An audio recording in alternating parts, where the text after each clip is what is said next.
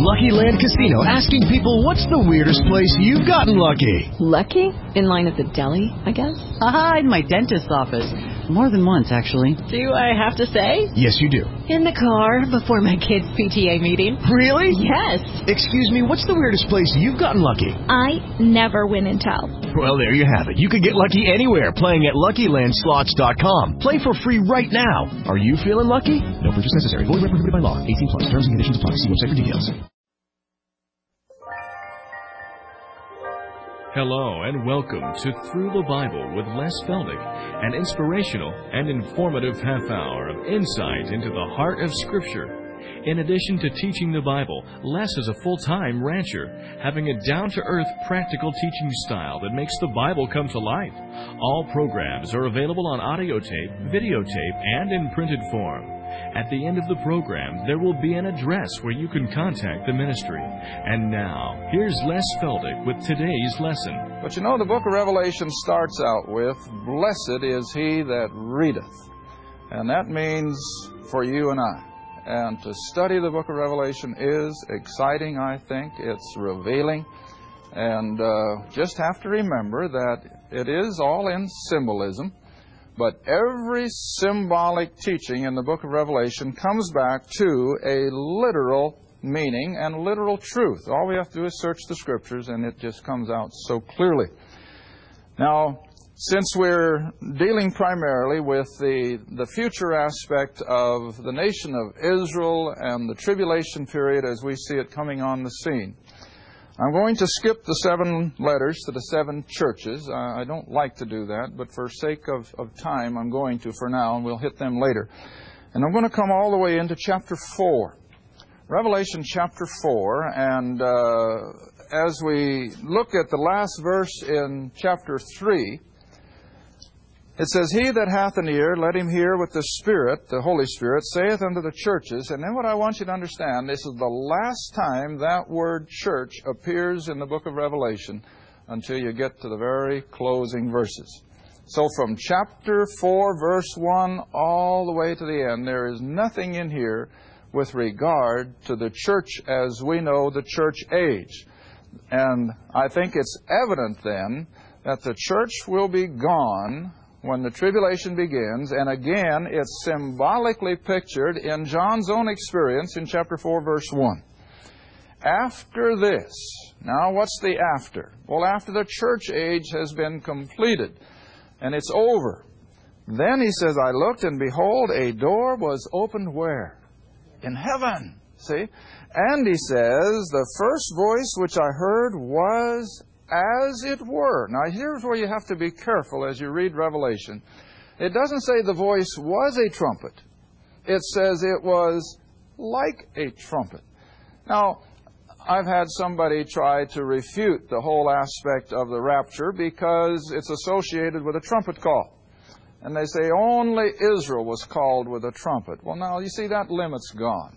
Yes, Israel was brought to convocations and uh, congregational uh, call by, by the trumpets, no doubt. but you see, God has His own trumpets as well.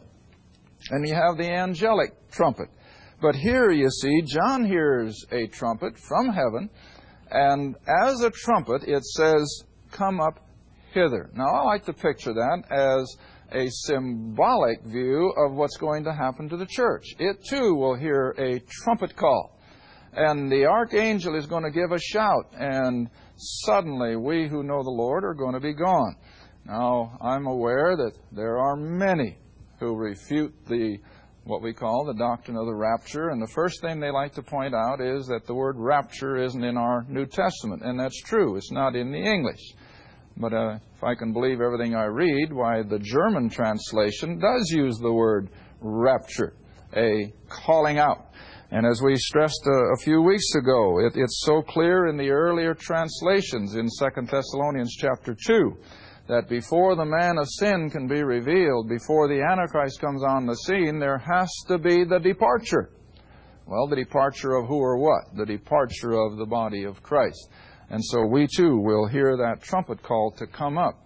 And in an instant, we're going to be gone. That's our blessed hope that Paul talks about in Titus chapter 2. So now then, reading on, and he says that the voice of the trumpet said, Come up hither, and I will show thee things which must be. Now, what's the next uh, clear word? Hereafter. In other words, after what? After the church age has ended. The church is over, and now all these things are still going to be left on the scene. Now, verse 2, and immediately John says, I was in the Spirit. In other words, he didn't go to glory bodily. And remember, he's on the island of Patmos, and uh, he's been uh, exiled, remember? And so he evidently just went up in the area of the Spirit, and behold, a throne was set in heaven. And one sat upon the throne. And he that sat was to look upon like a jasper and a sardine stone, and there was a rainbow round about the throne, in sight like unto an emerald. Beautiful beyond description. I don't think John could even begin to put it into words, the beauty of the throne room of heaven. All right, I'm going to let that go for that for now and come right on into verse 4. And round about the throne were four and twenty seats, or thrones, if you want to use that word. And upon the seats I saw four and twenty elders sitting, clothed in white raiment, and they had on their heads crowns of gold. Now, there's a lot of controversy. Who are the 24 elders? No, there's a lot of guesswork. They may be 12 of this and 12 of that. But you know what? The Bible doesn't tell us. And so if the Bible doesn't tell us, why speculate? Because we just don't know. And uh, like I told the lady who called yesterday morning, she had several questions, and I said, well, you always have to remember the Bible doesn't tell us everything we'd like to know. It just tells us everything that we need to know. Everything we need to know is here. A lot of the things we'd like to know, God hasn't seen fit to reveal it. And here's one of them. We just do not know who these 24 elders are. Now, granted, it could be 12 from the Jewish economy. It could be the 12 apostles of Christ's time. But the Bible doesn't say it, and so we'll just leave it as 24 elders from whatever dispensation they may have come from. But they're sitting there on 24 seats or 24 smaller thrones in the very throne room of heaven, and they're wearing their crowns of gold. And now in verse 5, and out of the throne, that is the throne room of heaven, the very presence of God, proceeded lightnings and thunderings and voices and there were seven lamps of fire burning before the throne, which are the seven spirits of God. Now, the best way I think I can define the, the seven spirits of God are attributes of the Holy Spirit. And I'd like to have you come all the way back. Keep your hand in Revelation. We'll be back shortly. Come all the way back to Isaiah chapter 11. Isaiah chapter 11. Now remember, as Isaiah is sort of in the middle of your Old Testament, it's the first of the major prophets. Isaiah chapter 11, and I'd like to have you drop down to verse 2. In Isaiah chapter 11, verse 2, we have what I like to think are the sevenfold attributes of the person of the Holy Spirit. Now, we'll see that mentioned again later in Revelation that Christ had the, the seven spirits. Well, here's what I think it's referring to. Verse 2. And the Spirit of the Lord shall rest upon him. In this case, it's the branch up in verse 1, who, of course, is the Son. It's the Christ. The Spirit of the Lord shall rest upon. Now count them. That's one. The Spirit of wisdom is two. The Spirit of understanding is three. The Spirit of counsel, four. The spirit of might is five. The spirit of knowledge is six. And the spirit of the fear of the Lord. And remember, Proverbs says the fear of the Lord is the beginning of what? Wisdom. So those are your seven attributes of the Holy Spirit as they function within his role as a member of the Godhead. All right, now then, if you'll come back to Revelation chapter 4. And so these sevenfold aspects of the Spirit are round about the throne as, as John is being introduced to it. And now he says in verse 6 And before the throne there was a sea of glass, like unto crystal, and in the midst of the throne and round about the throne there were four beasts. Now we got to be careful. Don't envision some horrible wild animal or something like that. But a better translation, and I'll show you where I get it, a better translation is living creatures. These are angelic beings of a sort. And so, round about the throne, we have these living creatures full of eyes before and behind. Now, I'll show you in a minute where I get the living creatures, but before we go back, let's go on into verse 7 and 8. Because here are some beautiful illustrations again of how all of Scripture fits together. Even though this is written by John in about 90 AD, yet we're going to see that it fits the pictures of Christ in the four Gospels, and it's going to picture the exact description of Ezekiel way back in the Old Testament. But let's finish these two verses, and then we'll go back and look at them. The first living creature was like a lion. The second living creature like a calf or an ox. The third living creature had a face as a man and the fourth creature was like a flying eagle. All right, let's put them on the board. Uh, I'm going to use the timeline after a while, so we'll leave that up there. But here we have first in these living creatures, the first one was like a lion. The second one is like a calf, or I'm going to use the term ox. And uh, the third one had the face of a man. And the fourth one was as an eagle. Now that's back here in Revelation. All right, now turn back with me to Ezekiel chapter, I think it's chapter 1. I have to look a second. Ezekiel. It's either chapter 1 or 2, but we'll find it in a second. In Ezekiel chapter 1.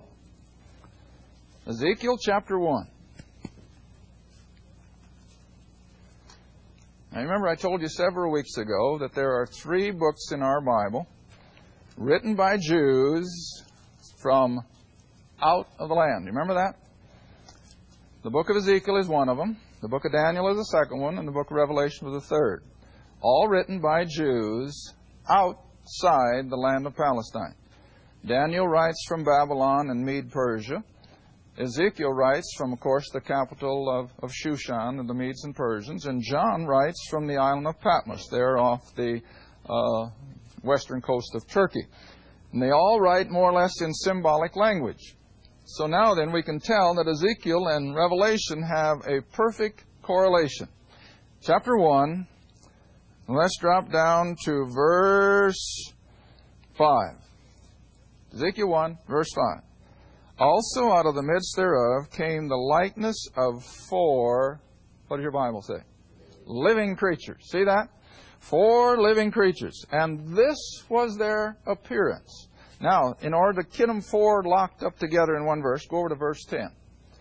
As for the likeness of their faces, the four had the face of a man. Now, it's in a little different order, of course, so we're still going to put them down here opposite. The one had the face of a man. The other one had the face of the lion. The other one had the face of the ox. And the other one had the face of a what? All right, you got the same four, don't we? Now I'm going to ask you something. You've all been in Sunday school all your life. You've all heard sermons all your life. I'm pretty sure you all know this. How is Christ pictured in the book of Matthew? He's pictured as the what? No. The king, isn't he not? Matthew depicts him as the king. Mark depicts him as the servant. Luke depicts him as the Son of Man. And John's Gospel depicts him as the Son of God, his deity. Now, what am I trying to show? That all of the Scripture is depicting Christ from these same viewpoints. He is first and foremost the Lion of the tribe of Judah. He's the King of kings and Lord of lords. He is the servant, as Mark depicts him. And he is constantly depicted in the Gospel of Mark as just that, the servant. And uh, so you have the, the foot washing aspect. Of washing the disciples' feet. That was indicative of his servitude. He, he lowered himself to that. And then, of course, Luke pictures him as the Son of Man, his humanity. And then John's Gospel comes along and shows us that indeed he is the Son of God. All right, and so these angelic creatures spoken of by Ezekiel, as well as what John sees in Revelation, are all living creatures that are depicting one of the four attributes again of Christ as we see him in the Gospels. Now, to me, all that just shows is how the book just all fits together. It's so beautifully tuned. That reminds me of a letter we got from a gentleman from Pennsylvania. He said, he said, Les, he said, the Bible is finally beginning to run like a fine-tuned machine. Well, you know, I like that. Uh, he was a farmer, of course, and uh, and we're aware that when a machine is running right, you, you don't hear anything but just that steady hum. See, and when something goes wrong, then all of a sudden there's a clickety clack and so forth. You know you got a problem. But a fine-tuned machine, and that's what this book is. It is just so fine-tuned. And that's why, uh, you know, it just uh, disturbs me when people say, well, it's full of contradictions, it's full of errors. No, it isn't. It's not full of contradictions. Whenever there is a seeming contradiction, it's just a difference in program, naturally. Naturally, what the Bible says to the nation of Israel under the law is going to be different than what he says to us under grace, but that's not contradiction. It's simply a change of, of operandi, see? All right, now as we come back to Revelation, then, if you will, again, to chapter 4. And so now, as he sees these living creatures, verse 8 and the four living creatures had each of them six wings about him, and they were full of eyes within. And they rest not day and night, saying, Holy, holy, holy is the Lord God Almighty, which was and is and is to come. Well, what does that speak of?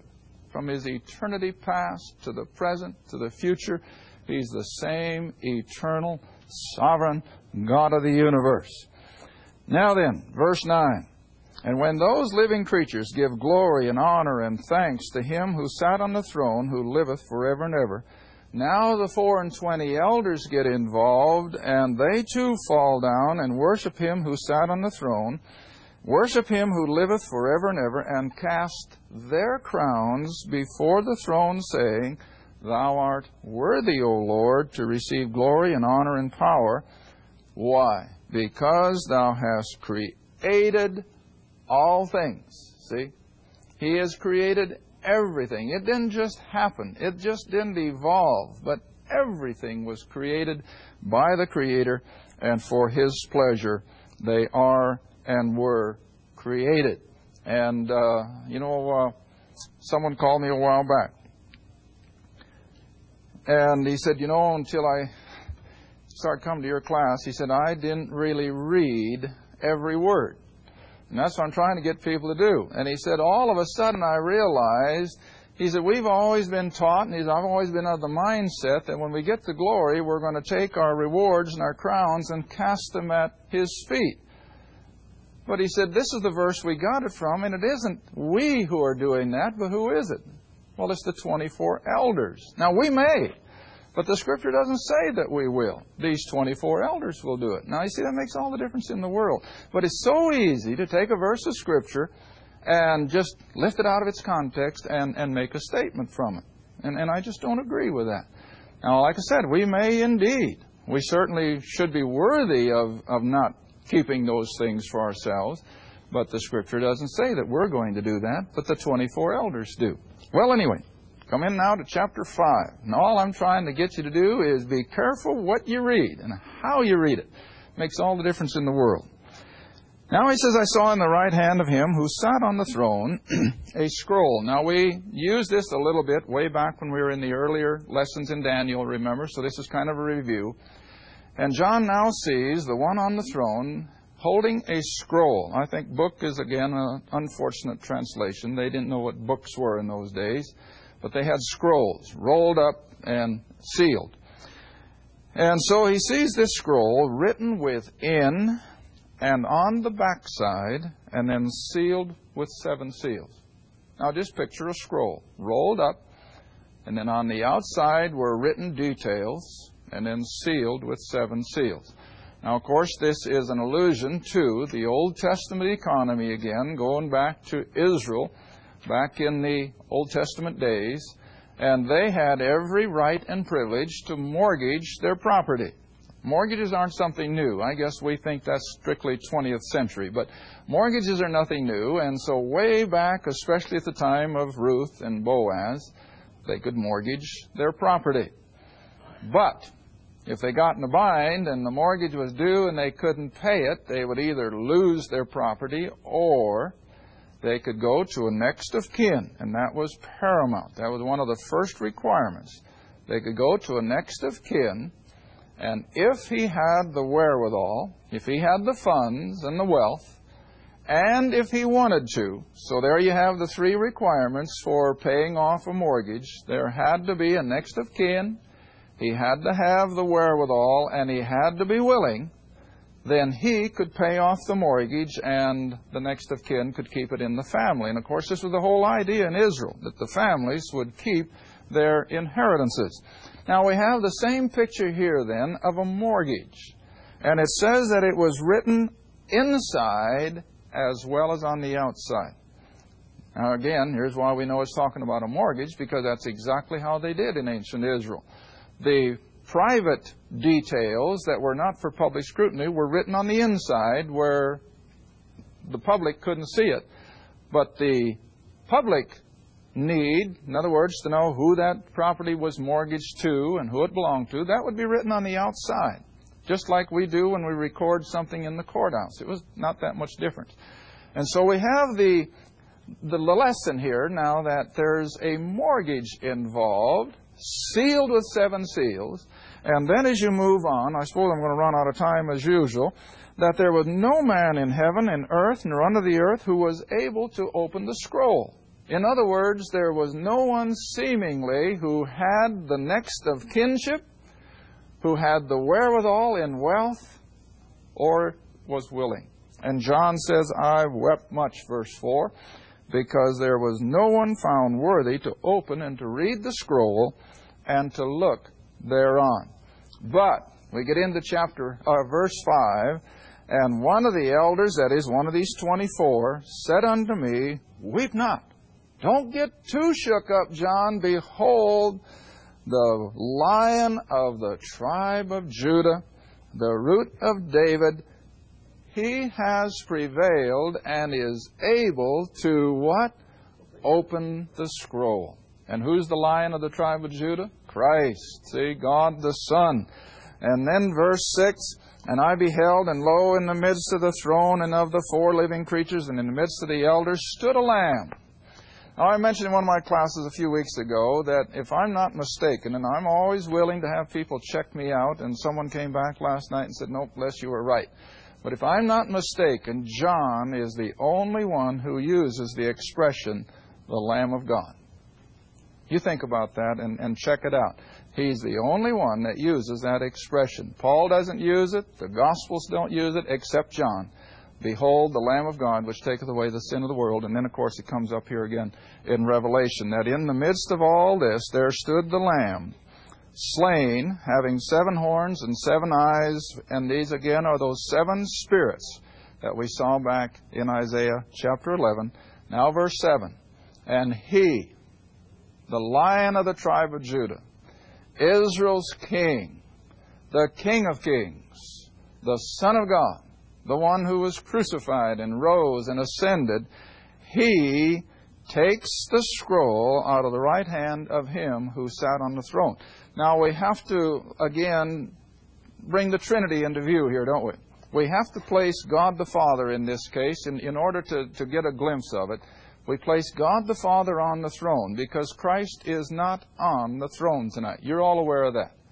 It never says that he ascended to sit on the throne. Where is he? He's at the right hand. He's at the Father's right hand. He is not on the throne. And so it's God the Father that we have to, and I don't like to use visualization as such, but in order to get the language, we picture now then God the Father as on the throne, God the Son is at the Father's right hand, and when John's all shook up that no one is able to open the scroll, it's God the Son comes before God the Father, and what does he say? I'll do it. I'll pay off that mortgage. And John uh, assumes that he can do it because of already accomplishing the work of the cross. He is also depicted throughout the Old Testament as the son of David, the Son of God, and so in kinship, he can fulfill all those demands. Thank you for joining us again for Through the Bible with Les Feldick. If you'd like to order audio tapes, videos, or any of our printed material, you may do so by writing Les Feldick Ministries, Route 1, Box 760, Kinta, Oklahoma 74552. That's Les Feldick Ministries, Route 1, Box 760, Kinta, Oklahoma 74552. Or you can call us toll free if you'd like at 1 800 369 7856. That's 1 800 369 7856. Remember, this is a faith ministry, and your participation with us is greatly appreciated. Again, our address is Les Feldick Ministries, Route 1, Box 760, Kinta, Oklahoma 74552. And our phone is 1 800 369 7856. Thanks again for listening, and please join us next time for Through the Bible with Les Feldick.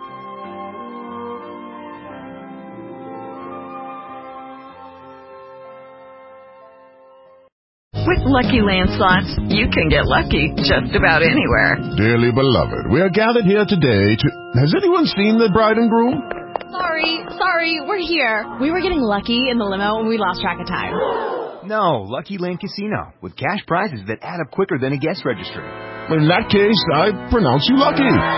Play for free at LuckyLandSlots.com. Daily bonuses are waiting. No purchase necessary. Void where prohibited by law. 18 plus. Terms and conditions apply. See website for details.